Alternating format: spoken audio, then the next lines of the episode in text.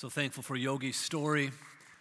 Growing up, uh, for him, money was something that needed to be taken and something that needed to be uh, spent. And longing for uh, acceptance, uh, to stealing from his own father in order to spend money on himself and on his friends so that they would accept him. And then experiencing all of the hollow emptiness of, uh, uh, of uh, Hindu ritual and sacrifice, but then learning about Christ and how Christ came. He had been told all of his life that he's supposed to chase after God, but then learning that God came chasing after him. And, and, that, and that and that Christ came to give of himself, and how Yogi's whole mindset has been transformed. That money now is something that we, that we receive and that we give, it's not something that we take and that we spend. And, and, and that is what God is calling us uh, to do uh, today. Today, we're going to be talking about the theme of generosity. We've been in this series called uh, Trusting God for More, and it began with faith and what do we believe about God, and then love, reflecting on the fact that God loves us, and what does it mean for us to love Him and to love our neighbor, and then humility, recognizing that we can't do anything apart from Him. And then uh, today, we're going to be talking about uh, generosity. Before we jump into our main passage today, I want you to, draw your attention to Luke chapter 12. Jesus had lots to say about the theme of generosity. It says, He told them a parable saying, The land of a rich man produced plentifully. And he thought to himself, What shall I do? For I have nowhere to store my crops. And he said, I will do this. I'll tear down my barns and build larger barns, and there I will store my grain and my goods. And I will say to my soul, Soul, you have ample goods laid up for many years. Relax, eat, drink, be merry. But God said to him, Fool, this night your soul is required of you, and the things you have prepared, whose will they be? So is the one who lays up treasure for himself and is not rich toward God. Similarly, Jesus warns to not lay up for yourselves treasures on earth where moth and rust destroy and where thieves break in and steal, but lay up for yourselves treasures in heaven where neither moth nor rust destroys, where thieves do not break in and steal. For where your treasure is, there your heart will be also.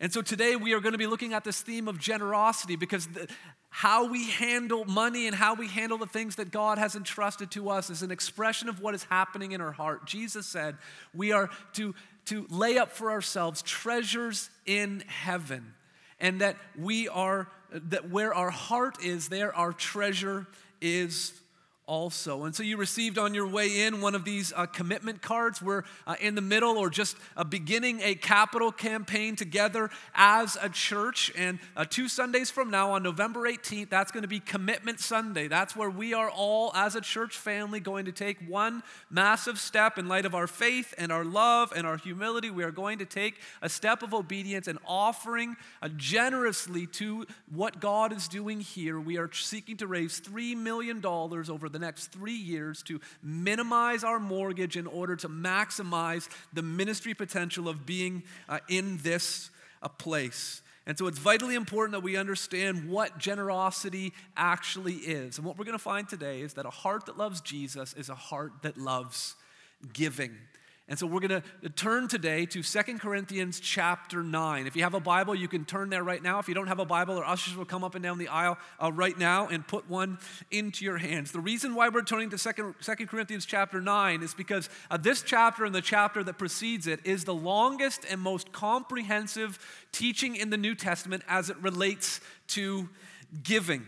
Uh, the Apostle Paul is writing to the church at Corinth, which was in a province called Achaia. And uh, he is doing some fundraising also in, in the area of Macedonia, places like Philippi and Thessalonica. Uh, the Apostle Paul is doing some fundraising because the first church, the largest church, and the poorest church, the church in Jerusalem, had been suffering massive persecution and subsequent financial difficulty. And so Paul is, is going around trying to raise money, and he is talking to the church at Corinth in chapter 8 and chapter 9 about the motivation for giving, about the logistics of how it's going to be collected, and, and, and the mindset that they need to have if they are going to give with uh, generosity. And so uh, let's um, take a look at the passage together. Second Corinthians chapter 9, we're going to begin at verse 6. It says, The point is this whoever sows sparingly will also reap sparingly, and whoever sows bountifully will also reap bountifully.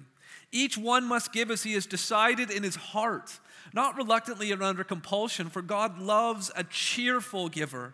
And God is able to make all grace abound to you, so that having all sufficiency in all things and at all times, you may abound in every good work. As it is written, He has distributed freely, He has given to the poor, His righteousness endures forever. He who supplies seed to the sower and bread for food will supply and multiply your seed for sowing and increase the harvest of your righteousness. You will be enriched in every way to be generous in every way, which through us will produce thanksgiving to God. For the ministry of this service is not only supplying the needs of the saints, but is also overflowing in many thanksgivings to God. By their approval of this service, they will glorify God because of your submission that comes from your confession of the gospel of Christ and the generosity of your contribution for them and for all others, while they long for you and pray for you because of the surpassing grace of God upon you. Thanks be to God for his inexpressible gift. Let's pray for God's help in understanding uh, His word today. Our Heavenly Father, we come to you. Uh, praying right now for strength and weakness, Lord. We come to you praying that you would uh, move by the power of your Holy Spirit, God, that you would empower me, Lord, that you would strengthen me, that you would open my mouth, that you would be with my mind, Lord, that you would also be with my heart, God. Protect me from fear. Lord, protect me from error. Lord, help me to say only that which is from your word, only that which is true, only that which would contribute to the building up of the body of Christ for the work of ministry. And Lord, I pray that you would be with everyone who can hear my voice. I pray that you would move powerfully in our midst, Lord, that it would not merely be my voice that is heard, but we would hear your voice speaking through your living and active and inerrant and authoritative word of God. God. And so we pray for your help right now in this moment. In Jesus' name, amen. Amen. You know, last week during the nine o'clock service, the sermon was just about getting started, and, uh, and a kind of a fire alarm went off. And so we had to do a bit of an evacuation and everything like that. And I know some of you were thinking, wow, a sermon on money, this would be a great time for a fire alarm to go off. And uh, um, that's hopefully, Lord willing, not going to happen. If someone finds some wood and knock on it or something like that. But um, the, the topic of money so often makes us feel uh, uncomfortable, especially when many of us have uh, sat under teaching that has really not uh, handled the Word of God rightly or truthfully in, in talking about this subject of uh, money. And so, if you're concerned right now about, about receiving this message, you need to understand I'm really concerned about giving this message uh, right now. And so, and so uh, we, we all we got to work together on this and trusting that God will speak through uh, His word. And so, in chapter 8 and, and the beginning of chapter 9, the Apostle has been laying out the, the, the way that he is expecting the church at Corinth to give. And the situation's very different. We, we are a fundraising right now to pay down our mortgage so that we can expand and strengthen and start uh, new ministries and send more missionaries. And the context here is, is, is quite different. There is a church that is in financial need, and so they are raising money for a bunch of people that they will probably never meet. But the principles are, are the same. The principles surrounding the motivation for why we are to give and how we are to give are very similar. Our outline today, we're just really just going to complete one large sentence. Point one and point two and point three are all part of one sentence. And it's the, the, the, the sentence is to help us define what does it mean to be a cheerful giver. You know, it says right there in verse 7 God loves a cheerful giver. I got to be honest with you, I'm a cheerful spender. I mean, we're all pretty good at, at cheerfully spending. We're all pretty good at cheerfully receiving. It's the giving that's the challenge, isn't it? But God loves a cheerful giver. So we're, we're going after today how can we embrace and become people of joyful generosity, to be cheerful givers? Here's the beginning of the sentence Joyful generosity comes when we make a personal decision. Joyful generosity comes when we make a personal decision. In verse 6, the Apostle Paul, he's been doing all of this, explaining all of this, teaching about the motivation for giving and the needs in Jerusalem. And then he says, The point is this. He's breaking it down. He's saying, This is, this is what I want you to understand. The point is this whoever sows sparingly will also reap sparingly. And whoever sows bountifully will also reap bountifully. This is a familiar concept. In, in, in the Bible, we, we, we come across this so often. You reap what you sow. And it's an everyday life principle. You get out of something what you put into it in the first place. And that's what Paul's saying here. If you're going to sow sparingly, don't be surprised if when you come to reap at harvest time that your, your harvest will be sparing. But if you sow bountifully, if you sow generously, then you will experience when you come to reap at harvest time bounty and abundance. So, what is he saying here? He's basically saying this farmers don't think planting is a waste of seed. They've got all of this seed. They got a vat full of it or a tractor full of it. And they're going around and they're spreading. What are they doing? They're taking this valuable seed and they're throwing it in the dirt and they're leaving it outside and there's pouring water on it and the rain's falling and you can't even see it anymore. It's sunken down underneath the surface. It seems like a waste of seed, but the farmer looks beyond the initial moment and, and looks ahead with expectation to the harvest. And so a wise farmer sows bountifully. He's not holding on to his precious seed. No, he's seeing his seed as something that is a means to something greater. They're aiming towards the harvest. Then in verse 7 it says, each one must give. A Christian who doesn't give is like a farmer who doesn't plant. Each one must give. A heart that loves Jesus is a heart that loves giving.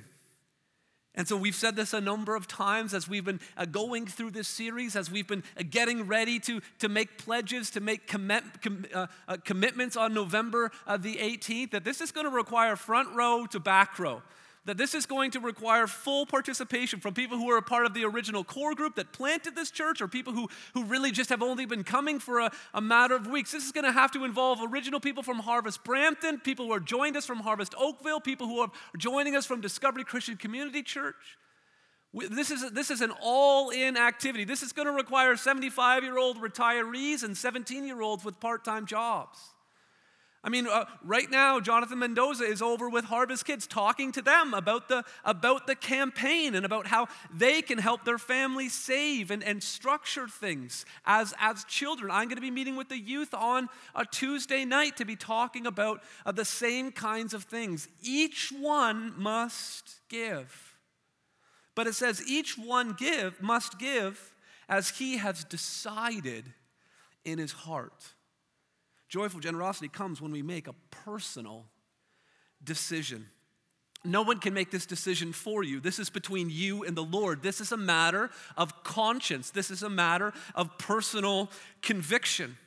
It, it's a decision that has to happen in your heart. Now, when we think I need to decide in my heart, we might think oh, I'm just going to make an emotional decision. You know, show us show us a video that's more tear jerking, that's really going to going to lure us and lead us to want to make a, a, uh, uh, to make a gift out of an emotional response. That's not what deciding in the heart means. In, in Paul's time, the heart was, was the place where you made your decision making. The, the heart was the place of, of the intellect and the will where you make choices. And so we're not asking you just to make an, an emotional decision here. We're actually asking you to make a calculation, to count the cost, to think about what God is calling you to do. It goes on to say that you're, you're not to do it reluctantly or under compulsion. This is something that you are going to have to decide in your heart together with the Lord in submission to Him, based on your faith in Him and your love for Him and humility before Him. This is something that you are going to have to decide in your heart. It's not going to happen reluctantly. If you don't want to give, don't give. It's, it's not going to happen under compulsion. No one is going to pressure you to give. Uh, giving here at Harvest Bible Chapel is kept strictly confidential. There's only a handful of highly trained and highly trustworthy people that have access to uh, donation records here at Harvest, and I am not one of them. And the reason why we do that, the reason why elders and leaders in our church do not have access to any of the giving records is because we want to protect ourselves from two things. We want to protect ourselves as leaders from partiality, and we want to protect you as members of our church family from pressure. That it, if we were to know who we're to give, and different churches have different perspectives on this, but this is our perspective. And we believe that this is wise. We don't want to show partiality to anyone. I don't want to be kinder to you because I think you give more money to him. I, I, I, never, want, I never want economics to, to fit into my grid when I'm thinking about how to love our congregation.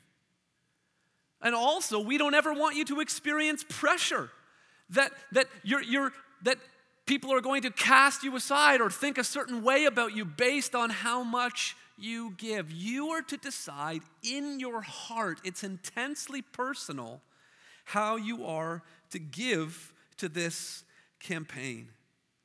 It happens in your heart. And a heart that loves Jesus is a heart that loves to give. So you're not supposed to give under compulsion. I'm not up here today trying to twist your arm. I'm up here today trying to teach God's word. And if you have a heart that loves Jesus, I know that what God's word is saying to you right now is challenging you to give.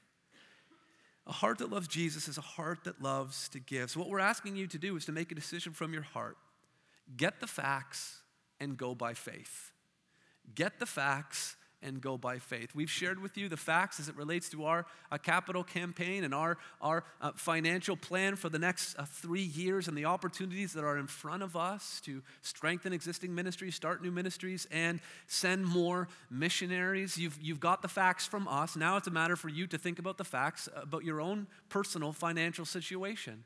To get alone with the Lord over the next couple of weeks with a Bible, a pen, and your bank statement, and thinking about, Lord, what, what are you calling me to give? Because the giving has to be done freely. Get the facts and go by faith. I, I love what it says in First uh, Chronicles chapter 29, verse 9. It says, This is when they took that big offering for the construction of the temple. It says, The people rejoiced. They were cheerful givers because they had given willingly.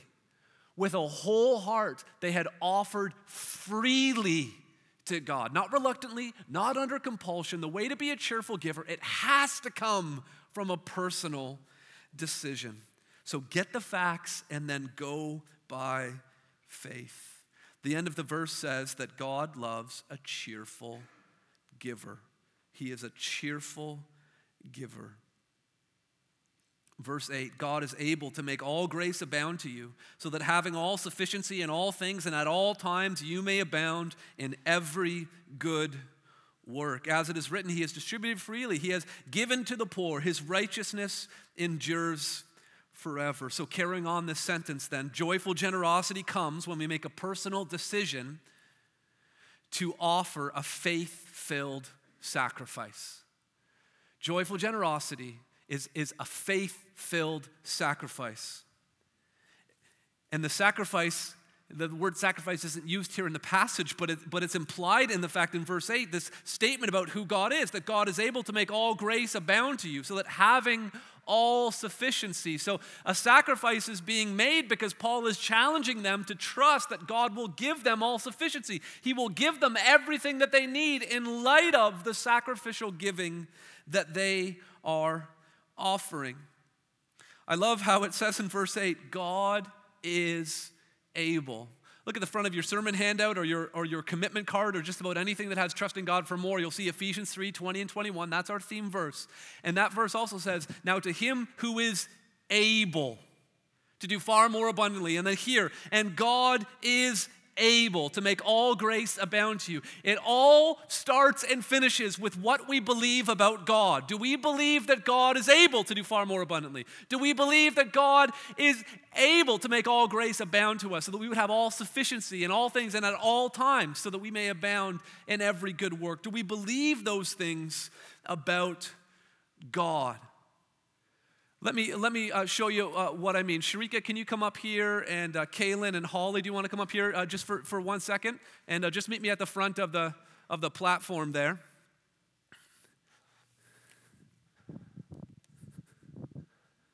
Okay, Sharika, you're going to be the generosity of God, okay? So you're going to represent God's generosity. Kaylin, you stand right over here, and, uh, and uh, I want you to put, put a Halloween tree, one in each of his hands over here. Holly, come on over here. Okay, so here's the generosity of God providing for Kaylin, and the generosity of God, same thing for, for Holly.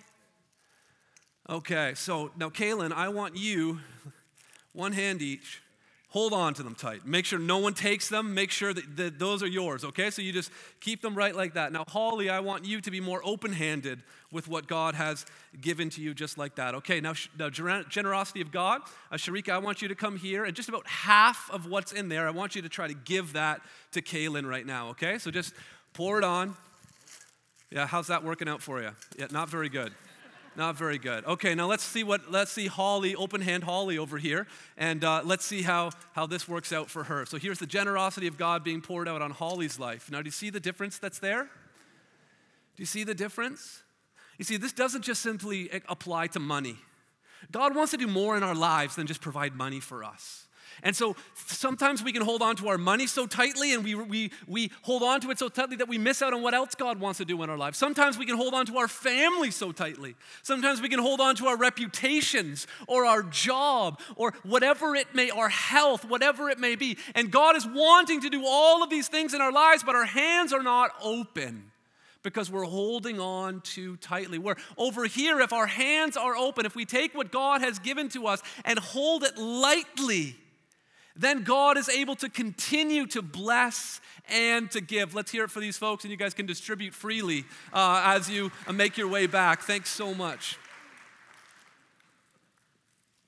You see, the principle there is so clear. God is able to make all grace abound to us. The question is, are we willing to receive from Him? Are we open to what He wants to do in our lives? Or are we holding on so tightly to the gifts that He already has given? And here's the thing the difference between someone who is close fist and open handed is, is directly proportional to what that person thinks about God. Does God have a closed fist? Or does God have open hands?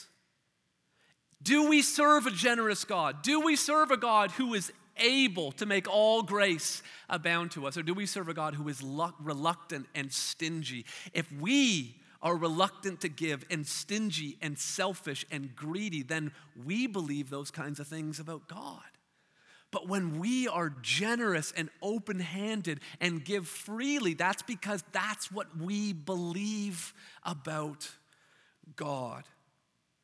And so we can freely make a sacrifice. We can freely decide to have less, to hold what God has given us with open hands, and to give it freely because we can trust and believe that God will work in our lives. Here's, here's how I uh, define sacrifice. Sorry, I say I. I don't know where I learned this. It's just the best de- definition of sacrifice I've ever heard. It's not original with me. Sacrifice is giving up something I love for something I love more.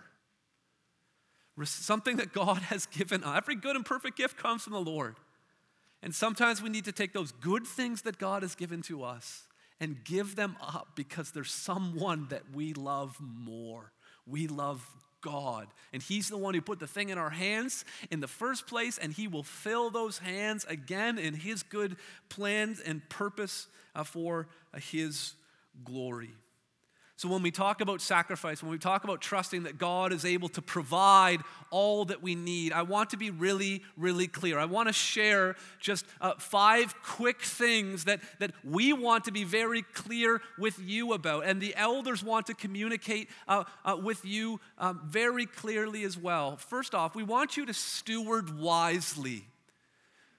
There's a, there's a strategic giving seminar going on right now. There's another one happening right after this service. There's still a few spots if you want to go uh, upstairs to the boardroom after this service to participate.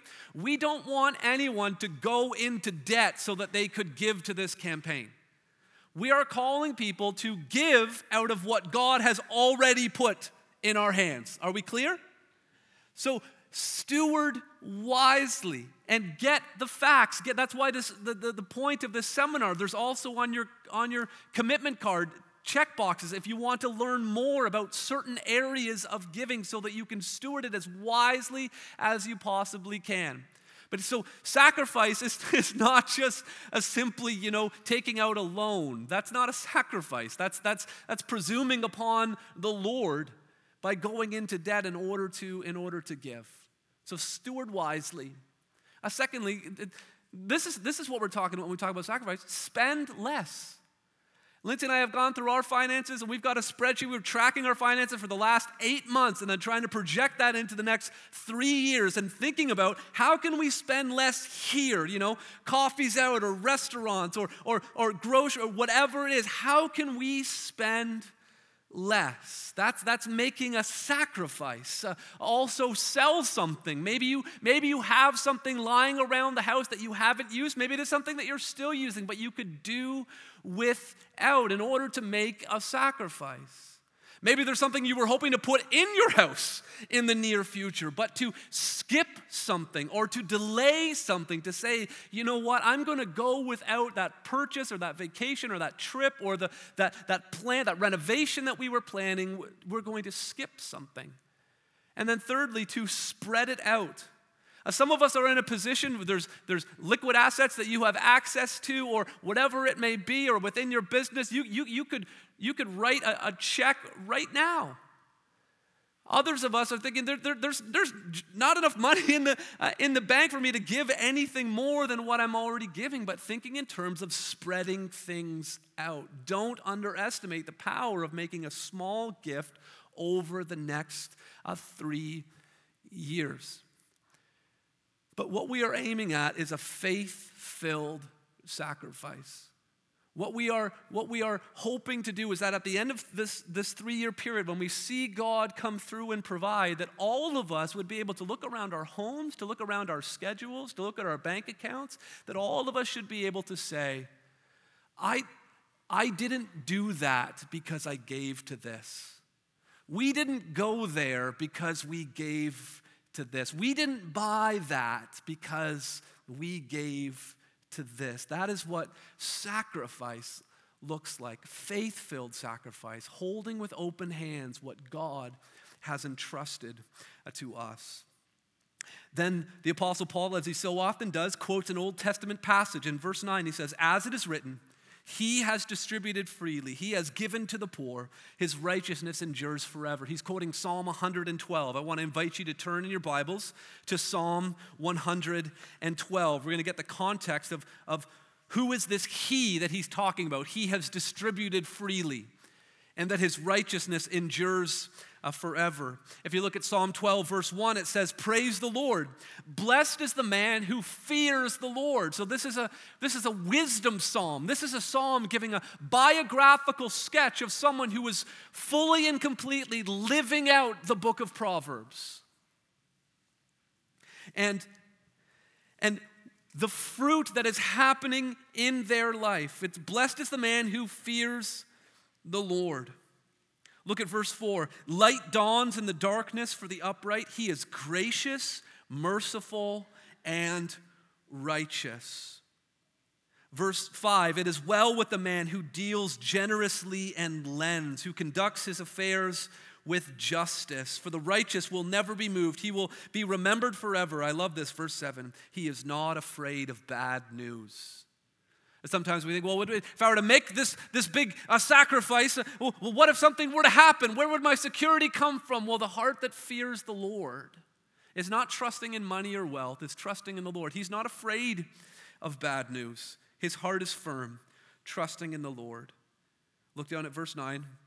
He has distributed freely, he has given to the poor. His righteousness endures forever, his horn is exalted in honor. That's the very verse that the Apostle Paul is quoting. That's the psalm. He says, The person who truly loves God lives in this way. They give freely, they aren't afraid of bad news, they're merciful, they're gracious.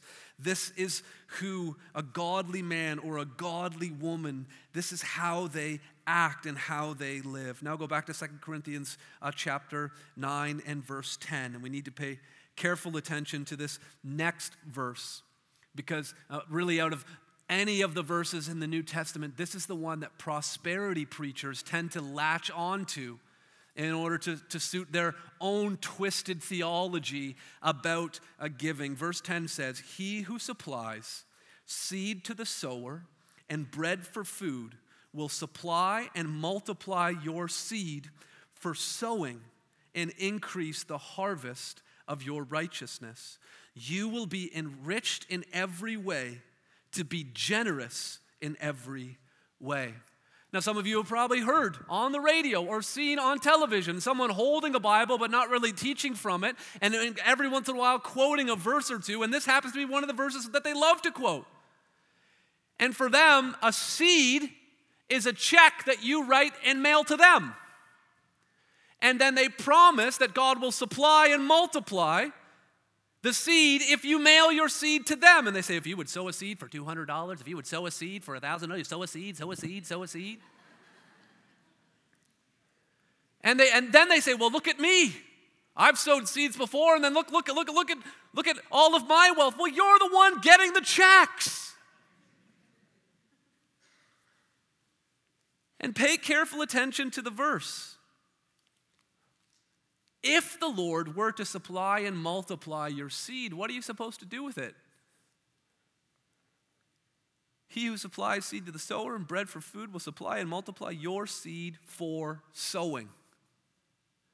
If you give, and if God chooses to give you more as a result of your giving, the purpose of God giving you more is so that you would give more. It's not that you mail a check to the televangelist and then you receive more and then you just buy a big screen TV and a new car. No, the seed is for sowing and it all leads to the harvest. What are you actually harvesting? The harvest of your righteousness. They also love to quote verse 6. You know, the point is this if you sow sparingly, you'll reap sparingly. If you sow bountifully, you'll reap bountifully. When do you reap? You reap at harvest time. What is the harvest? What is the end game of sowing the seed? It's not more seed. The end game of sowing the seed is more righteousness.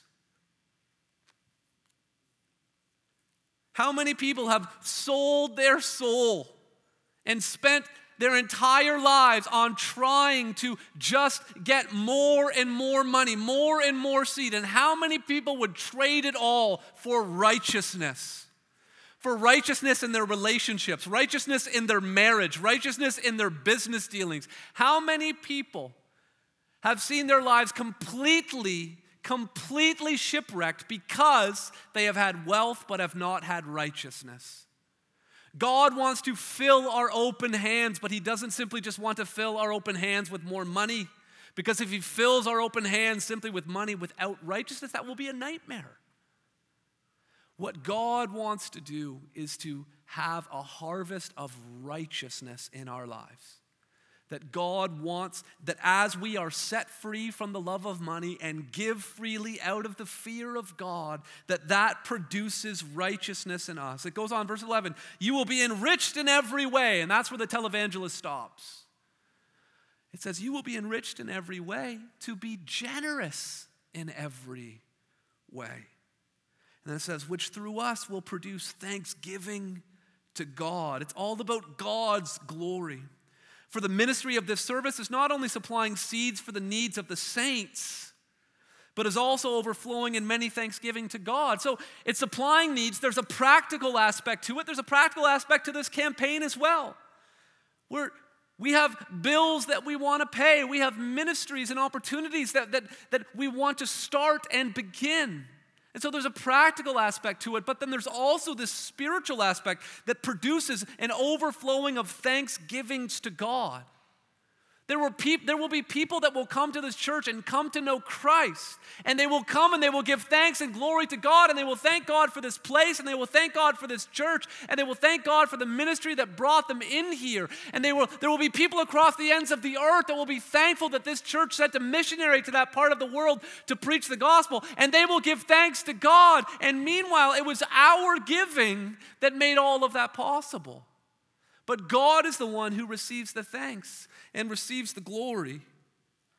Verse 13, and by their approval of this service, they will glorify God because of your submission that comes from your confession of the gospel. Where does true giving come from? It comes from submission, from humility, from coming under God's authority, from your, from, from your submission that comes from your confession of the gospel of Christ. We're to complete this whole sentence then. Joyful generosity comes when we make a personal decision to make, to, to make a faith filled sacrifice rooted in gospel gratitude. Rooted in gospel gratitude.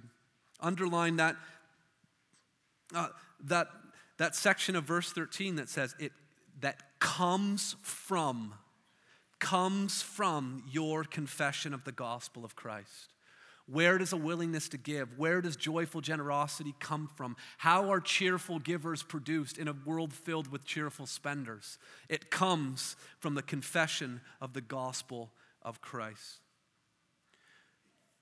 When people are saved, they are filled with gratitude, and grateful hearts are giving hearts, and hearts that love Jesus are hearts that want to give. When the people of Israel were rescued out of slavery and bondage in Egypt, and when they when they found themselves on this side of the Red Sea and they went to Mount Sinai and received the Ten Commandments, and then they heard that God wanted to dwell in their midst and he was going to build a tent. Then the people offered freely, didn't they? Moses and Aaron had to restrain them and stop them. Saved people want to give. When Naaman was rescued from leprosy, when Elisha told him to go bathe himself in the, in the river, the first thing Naaman did was to open up his wallet and to say, How I want to give. Loved ones, we've been, we've been saved from something far more severe than slavery. We've been healed from something far more deadly than leprosy. And so we must give out of gospel gratitude, looking at what God has done for us.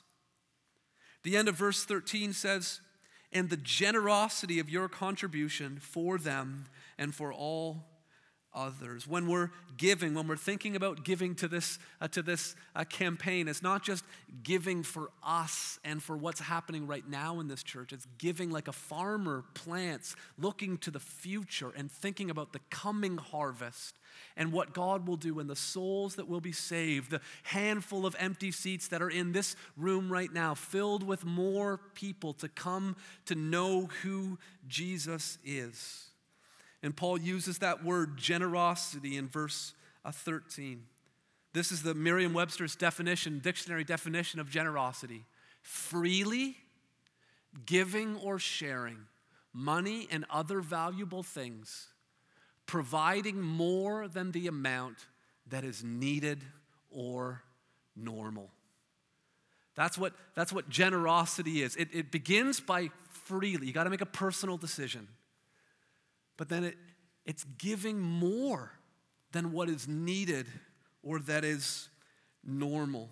And we can, we can think about giving that way only when we think about God and what He has given to us. Verse 14, it says, While they long for you and pray for you because of the surpassing grace of God upon you. The Corinthians were giving not because they were just good people, they were giving because God's grace was on them. If you go back to verse 8, God is able to make all grace abound to you. It's God's grace working in our lives, stirring in our hearts that fills us with joy in giving. Then I love verse 15. He says, Thanks be to God for his inexpressible gift. Thanks be to God for his inexpressible gift. God, God is calling them by the power of the Holy Spirit and calling us to think about what it means to give and pressing us forward. But then verse 15 tells us that as we think about giving in the future, we always need to give from the standpoint of thinking of what God has given to us in the past.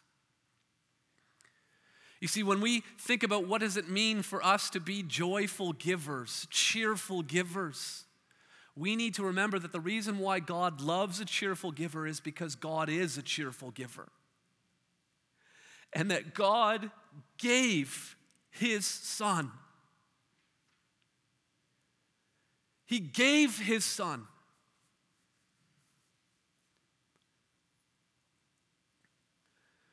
At some point uh, this week, uh, I'm going to be standing beside the, the father of my best friend and we're going to be standing at my best friend's grave. My best friend has had a brain tumor for the last five years, has fought hard, has honored the Lord. He died this morning. You know, when you're, when you're a child and your parents die, you're called an orphan. When you're a spouse and your husband dies, your wife dies, you're called a widow or a widower. What do you call my best friend's dad? There's people in this room, I know, they, they've experienced the, the grief, the sorrow, the anguish of losing a child. Well, what do you call a parent that has lost a child? There is no word. There is no word in the English language to describe the pain and the sorrow and the anguish of a father or a mother uh, uh, dealing with the loss of a child. No matter how young, no matter how old, no matter what the circumstances may be, there's no word. And my friend's father, he's, he did not give his son. He feels as though his son has been taken from him. But when the Apostle Paul is thinking about generosity and thinking about giving, in verse 15, he says, Thanks be to God for his inexpressible gift. That word inexpressible, listen, I'm no Greek scholar, but that word is only used once in the New Testament. That word was never used in any writing in the Greek language up until the writing of Second Corinthians chapter 9. The Greek word is anekdiegetos. Paul invented a word.